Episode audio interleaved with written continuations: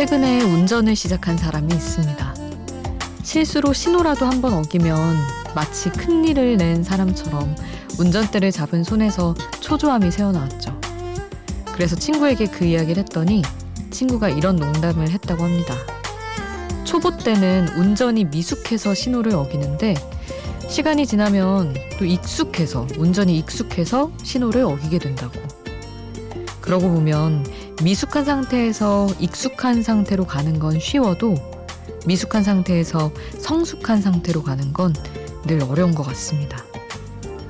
혼자가 아닌 시간, 비포 선라이즈 김수지입니다.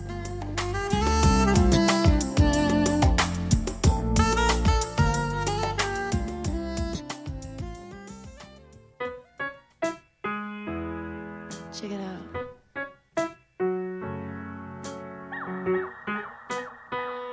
It feels kind of crazy. These covers may keep me warm at night. 혼자가 아닌 시간 비포 선라이즈 김수지입니다. 오늘 첫 곡은 알리샤 키스의 Tears Always Win이었습니다. 운전이 미숙할 때도 신호를 어기고 익숙해져서도 또 신호를 어긴다면 인간은 참 똑같은 실수를 반복하는 존재라는 것을 정말 뒷받침하네요. 늘 방심하는 존재죠. 참 우리 김보라 작가님이 또 기가 막히게 표현을 해주셨네요. 익숙한 상태, 미숙함에서 익숙함으로 가는 건 쉽지만 미숙함에서 성숙함으로 가는 건 늘 어렵다. 굉장히 어려운 듯 하지만 너무 알 것 같은 표현입니다. 이것과 조금은 다른 얘기일 수도 있는데 다른 얘기죠. 조금은. 아예 없는 상태에서 0에서 5 정도로 가는 건 또 쉬운데 5에서 9, 10으로 올라가는 건 또 더 어렵잖아요. 그런 것도 참 힘든 일이고 문득 10시간 기껏 연수 받았는데 운전 코로나 때문에 차 안 받고 운전 안 해가지고 또 까먹었거든요. 그래서 또 받아야 되는데 갑자기 숨이 막히면서 늘 어렵다라는 결론에 도달하였습니다. 여러분의 이야기 오늘도 샵 8000번으로 함께해 주세요. 짧은 문자 50원, 긴 문자 100원이고요. 스마트폰 미니 어플, 인터넷 미니 게시판 공짜고요. 홈페이지에도 올려주실 수 있습니다. 윤건의 라떼처럼 함께 하시죠.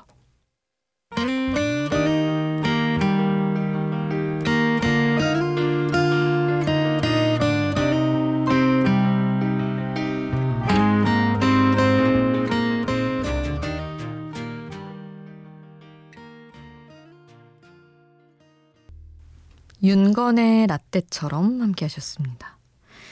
2010님, 저녁 9시만 되면 잠이 들어서 새벽 3시에 깨는 삶을 반복하고 있어요.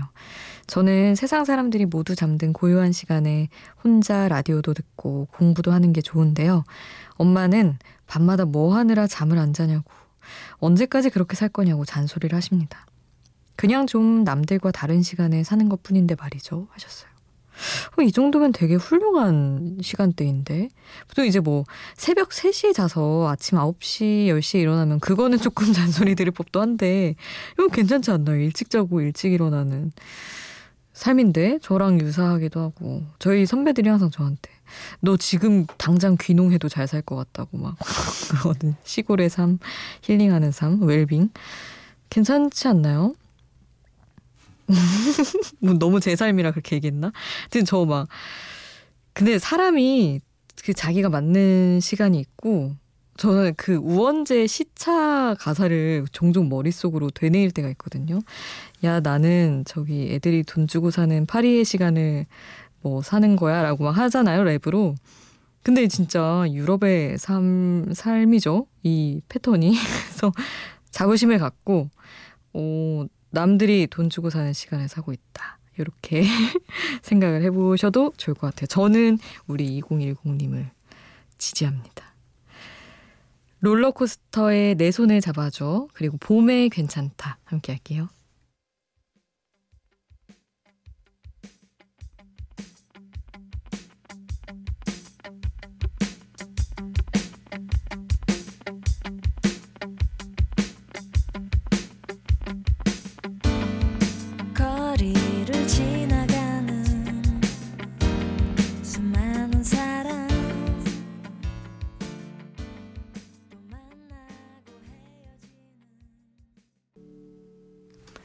롤러코스터에 내 손을 잡아줘.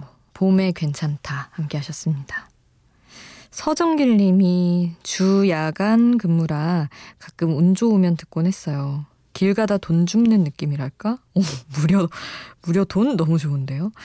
신나기도 하고 다시 듣기로만 거의 듣는데 수진님 목소리만 나오고 음악이 안 나오더군요 하고 유유하셨는데 서운합니다. 아, 그것만으로 상관은 없지만 가끔 추천해주는 음악이 어떤 곡인지 궁금하기도 하고 해서 소개해주는 노래 제목을 중얼중얼 주문 외듯 기억했다가 찾아 듣곤 해요. 방송은 55분인데 다시 듣고 노래 찾아보고 2시간 걸리더군요. 요즘 갑갑한 시기에 찾은 소소한 취미입니다. 감사해요. 아우, 이렇게 와서 다시 듣기로도 들어주시고 글도 남겨주고 가셔서 너무 감사합니다. 근데 좀 귀찮을 수도 있기는 하지만 그렇게 찾은 곡들이 되게 또 남지 않나요? 이렇게 내가 검색해서 이렇게 하는 것들이. 저도 이제 피리 선배가 선곡해놓은 곡을 너무 찰떡같이 제 취향이다 하면은 이제 사진으로 큐시트를 찍어놨다가 나중에 다시 찾아서 듣거든요. 그러면 더 새기게 되고 왠지 더 좋더라고요. 그래서 우리 정길님과 저도 뭐 이렇게 크게 다르지 않은 시간을 투자하고 있는 것일 수도 있다는 말씀드립니다. 어쨌든 아우, 다시 듣기로 들어주시는 분들은 진짜 너무 또 각별히 감사드리는 마음이 있어요. 토닥토닥 어른아이의 노래 보내드릴게요. 오늘 조금 힘들었지. 마음 많이 상했지. 그래도 너무 슬퍼하지 마. 조금만 쉬었다 가자.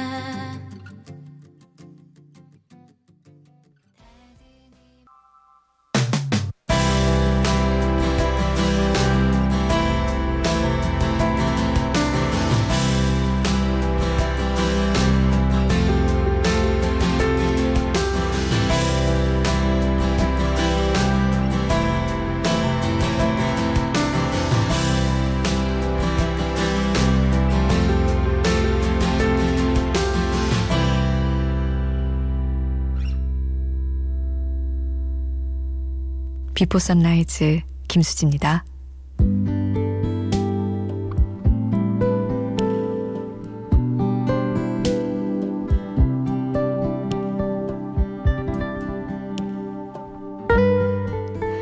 이제 더는 붙잡아도 소용없다는 사실을 받아들이기까지. 결심만 하면 사실 한순간인데 그 마음을 먹는 게 참 쉽지가 않습니다. 시간이 지나면 굳어져서 똑 끊어질 거면서 따뜻할 때는 늘어나고 또 늘어나는 치즈처럼 마음도 온도가 식기 전에는 자꾸만 서로를 붙잡는 거죠. 진정으로 무언가 내려놓기까지 우리는 내려놨다는 그 말을 몇십 몇백 번은 반복해야 합니다. 그리고 그 말을 애써 해야 한다는 생각조차 잊었을 때쯤 내가 이미 한 줌의 마음을 날려보낸 뒤구나 깨닫게 되죠. 나이트 오프, 잠 가사 전해드릴게요. 점점 좁아지던 골목에 막힌 끝에 서서 외투 위에 먼지를 털다 웃었어. 벽에 기대어 앉으며 짐을 내려놓으니 한 줌의 희망이 그토록 무거웠구나. 탓할 무언가를 애써 떠올려봐도 오직 나만의 어리석음 뿐이었네. 나 조금 누우면 안 될까? 잠깐 잠들면 안 될까? 날도 저무는데 아무도 없는데 따뜻한 꿈속에서 조금 쉬고 올 거야.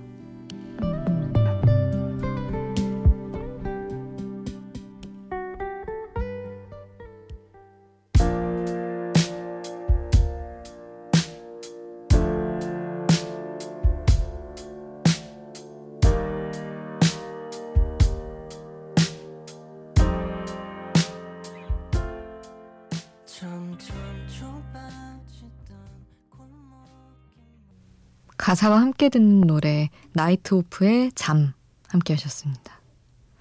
아, 참 어떻게 가사를 이런 상황을 만들어서 시작했을까요? 골목의 끝에 서서 외투에 먼지를 털다 웃는 이런 상황이 일상적인, 어떻게 보면 굉장히 일상적이고 나한테 없었던 상황이라면 설정하기가 참 쉽지 않은 장면인데 그걸 또 한 줌의 희망으로 끌어오는 이런 흐름이 야 좋다, 되게 좋더라고요. 상황 설정은 정말 쉬운 게 아닌데 그런 생각을 하며 들었던 노래입니다. 이서영 님이 글을 남겨주셨어요. 오랜만에 중학교 친구에게서 전화가 와서 새벽 동안 긴 수다를 떨었어요.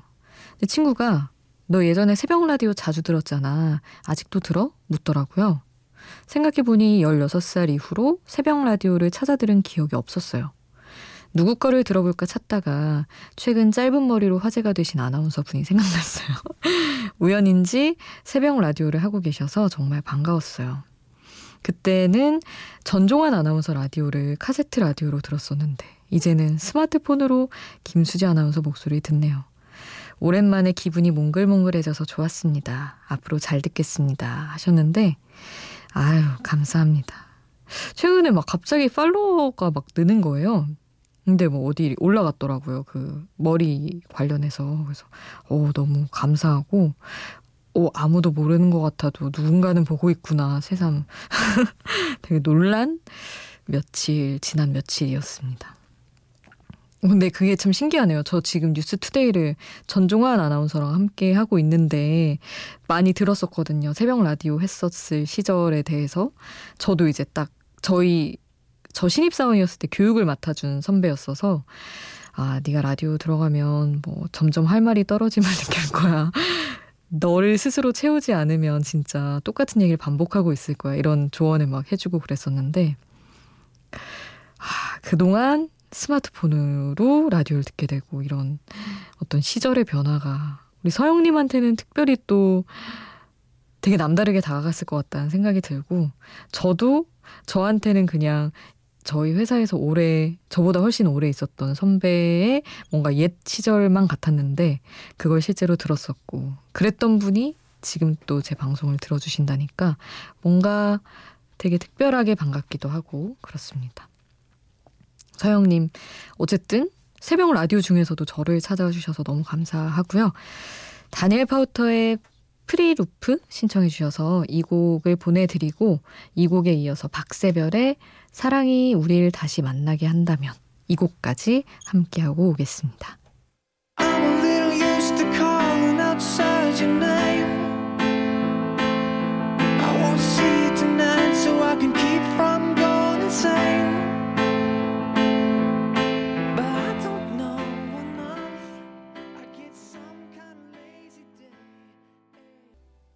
루시드 폴의 바람 어디에서 부는지 한 곡 더 듣겠습니다. 바람 어디에서 부는지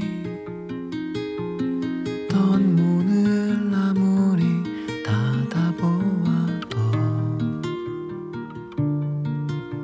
흐려진 눈앞이 시리도록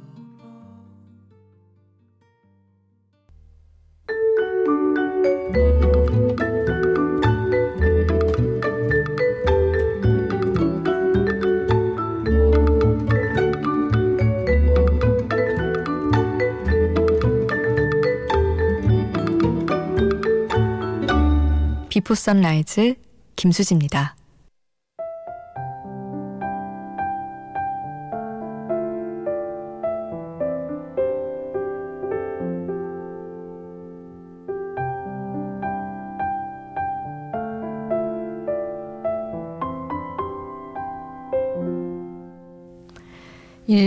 님, 남편은 뷔페 주방에서 음식 만드는 일을 합니다. 일하면서 쌓인 스트레스는 집에 와서 게임으로 풀죠. 그런데 남편이 게임하는 모습을 보고 있으면 제가 스트레스가 쌓입니다. 그 스트레스는 아무데도 풀 곳이 없고요.